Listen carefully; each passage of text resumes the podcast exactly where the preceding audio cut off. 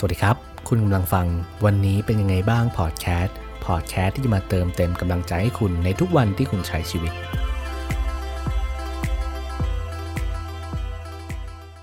สวัสดีครับ เป็นยังไงกันบ้างครับ หวังว่าเพื่อนๆจะมีความสุขกันดีนะครับ พบกันอีกแล้วกับวันนี้เป็นยังไงบ้างพอดแคสต์นะครับ เวลาคุณเสียใจผิดหวังหรือเจอเรื่องที่มันไม่น่าปรารถนาเนี่ย คุณมีวิธีรับมือกับมันยังไงครับ บางคนอาจร้องไห้ บางคนอาจพุ่งชนไปหามัน บางคนอาจอยู่เฉยๆ แล้วก็รอให้มันผ่านไป แน่นอนว่าวิธีรับมือกับปัญหาที่เข้ามา ในแต่ละวันนั้นย่อมแตกต่างกัน เพราะว่าเราแต่ละคนเนี่ยเติบโตมาในต่างรูปแบบกัน เราเติบโตในสภาพแวดล้อมที่ไม่เหมือนกัน บางคนเติบโตในสภาพแวดล้อมที่พร้อมที่จะแก้ปัญหาในตลอดเวลาเลย บางคนเติบโตในสภาพแวดล้อมที่เราจะอยู่เฉยๆ เพราะว่าเราไม่อยากสู้กับปัญหาที่มันเข้ามา เราจะรอให้มันผ่านไป คุณเป็นคนแบบไหนกันครับ แล้วเวลาที่คุณเจอปัญหาเหล่านั้นเนี่ยคุณร้องไห้กันบ้างหรือเปล่า คุณมีเวลาได้เสียใจกับมันไหม หรือว่าคุณไม่เสียใจกับมันเลย คุณไม่ได้รู้สึกว่าปัญหาที่เข้ามานั้นมันทำให้ชีวิตของคุณนั้นแย่ลงเลย แต่แน่นอนครับไม่มีใครในโลกนี้ที่จะเก่งทุกคนไม่มีใครที่จะแข็งแกร่งได้ตลอดเวลา เราทุกคนต่างมีมุมที่อ่อนแอ มีมุมที่สามารถร้องไห้ได้ วันนี้ผมก็เลยอยากจะมาชวนคุยเกี่ยวกับเรื่องของอความเสียใจนะครับ ที่เวลาเราเจอมันแล้วเนี่ยบางครั้งเราก็ไม่รู้ว่าจะรับมือกับมันยังไงจริงไหมครับ แล้วไอ้การร้องไห้เวลาเจอปัญหาที่เข้ามาเนี่ย มันแสดงถึงความอ่อนแอจริงหรือเปล่า ผมได้ไปอ่านหนังสือเล่มหนึ่งมา เขาบอกว่าไอการร้องไห้เนี่ยมันเป็นการเยียวยาเราในรูปแบบเงินเนาะแต่เราจะอ่านบทความหนังสือนั้นให้ฟัง ผมว่ามันเป็นมุมมองที่น่าสนใจเลย ก็คือเป็นหนังสือเรื่องคินซึงิเหมือนเดิมนะครับคินซึงิความงามของบาดแผลแห่งชีวิต ซึ่งเราก็ได้หยิบยกหนังสือเล่มนี้มาหลายรอบแล้วนะครับก็คือผู้แต่งได้เป็นนักจิตวิทยาที่คอยให้คำปรึกษา กับผู้ที่บาดเจ็บหรือทางจิตใจหรือว่าคอยเยียวยาให้กับผู้คนนะครับเขาบอกว่าเมื่อเริ่มมีอะไรขาดแคลนร่างกายจะพูดออกมา ธรรมชาติและวิวัฒนาการของเราเป็นนักออกแบบที่ยอดเยี่ยม สายวิวัฒนาการอันยาวนานเป็นพันๆปี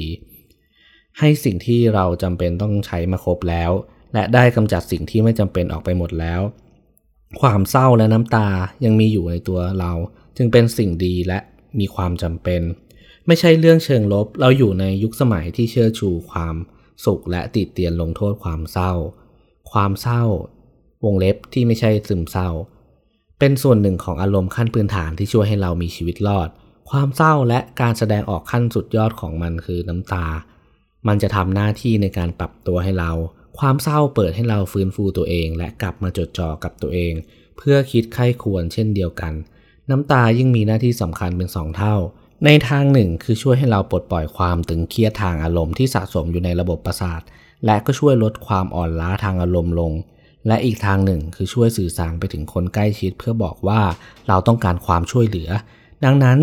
จงปล่อยให้ตัวเองร้องไห้ไป ไม่ต้องกำกืนฝืนไว้ ร้องแล้วจะช่วยให้คุณรู้สึกดี เมื่อร่างกายคุณต้องการ ก็ร้องไห้ออกมา ร้องเท่าที่คุณต้องการ เพราะหลังจากร้อง ไห้เสร็จคุณจะรู้สึกดีขึ้น ร้องไห้โดยไม่ต้องรู้สึกผิด ไม่ต้องลายใจ ร้องไปจนคุณไม่เหลือน้ำตา เมื่อน้ำตาหยดสุดท้าย แห้งเหือดไป คุณก็พร้อมที่จะเชื่อมโยงกับตัวเองอีกครั้ง ปรารถนาจะมีชีวิตอยู่อย่างเต็มเปี่ยม รู้ว่าตัวเองเข้มแข็งและมีศักยภาพ และข้อต่อไปนะครับที่เขาบอกว่า เป็นหัวข้ออย่าแยกตัวเอง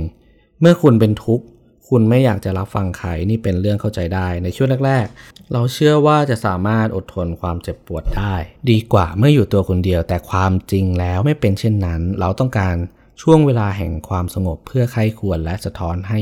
เห็นตัวเอง แต่หลังจากนั้นเราต้องใช้เวลาร่วมกับคนอื่นด้วย เพื่อรับ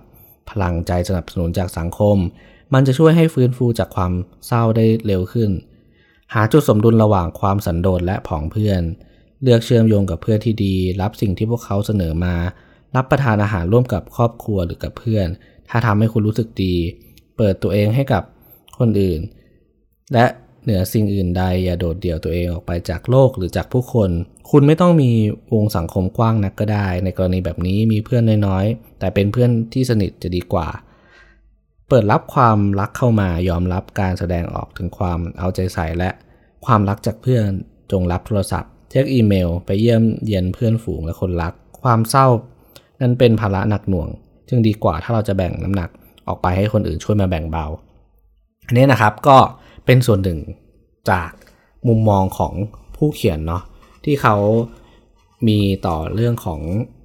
การร้องไห้ หรือว่าวิธีที่เราจะแบ่งเบาความเจ็บปวด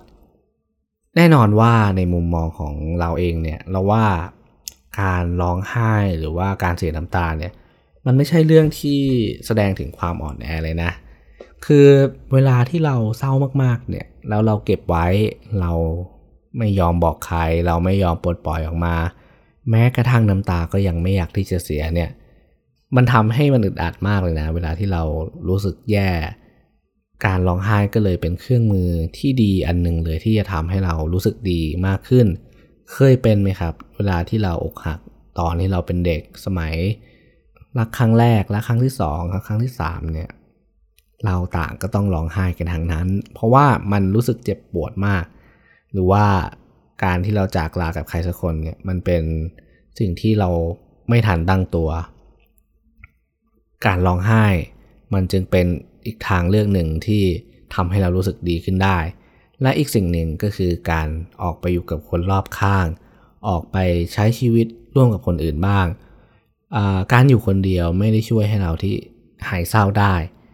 การออกไปหาเพื่อนที่ดีเพื่อนสนิทหรือว่าคนที่คอยเป็นห่วงเราเนี่ยมันจะเป็นอีกทางหนึ่งที่จะทำให้เราก้าวผ่านความทุกข์ความเศร้านั้นไปได้ และนี่ก็เป็นอีกหนึ่งเรื่องที่เราอยากจะมาแชร์ให้เพื่อนๆได้ฟัง ถ้าเพื่อนๆกำลังรู้สึกแย่หรือว่าเพิ่งผ่านการสูญเสีย การต้องจากลากับใครสักคนมาเนี่ยร้องไห้ให้เต็มที่เลยครับ ไม่เป็นไรหรอกร้องไห้ออกมาให้น้ำตามันหมด แล้วก็เริ่มต้นใหม่กับวันพรุ่งนี้ การร้องไห้มันช่วยได้เสมอครับ ไม่มีใครคอยต่อว่าคุณหรอกครับว่าเฮ้ยเรามันขี้แง เรามันอ่อนแอ ไอตอนเด็กๆเนี่ยเราก็ร้องไห้กันทั้งนั้นแหละ ไม่มีใครไม่ร้องไห้หรอก เราเจอเรื่องนิดหน่อยมันก็ร้องไห้แล้ว แต่พอโตขึ้นเนี่ยมันมีความเป็นผู้ใหญ่มากขึ้น เราก็เลยเลือกที่จะร้องไห้ให้กับเรื่องที่มันจำเป็นจริง ๆ ร้องไห้ออกมาครับ ระบายมันออกมา ไม่ต้องเก็บไว้คนเดียว แบ่งเบาให้คนอื่นบ้าง แล้วคุณจะรู้สึกดีขึ้น คุณจะมีความสุขมากขึ้น ผมหวังว่า EP นี้เนี่ยจะช่วยให้คุณรู้สึกดีมากขึ้นกับชีวิตของตัวเอง และสุดท้ายก็หวังว่า คุณจะเจอเรื่องที่ทำให้คุณร้องไห้ น้อยลงนะครับ ใกล้จะหมดปีแล้วใช้ชีวิตให้มันเต็มที่ ถ้าเกิดเราเจอความเสียใจก็ร้องไห้ออกไปให้เต็มที่เหมือนกัน แล้วก็ฮึบนะครับ เริ่มต้นใหม่กับวันพรุ่งนี้ ขอให้คุณมีความสุขในทุกวันที่คุณใช้ชีวิตนะครับสำหรับวันนี้ขอบคุณและสวัสดีครับ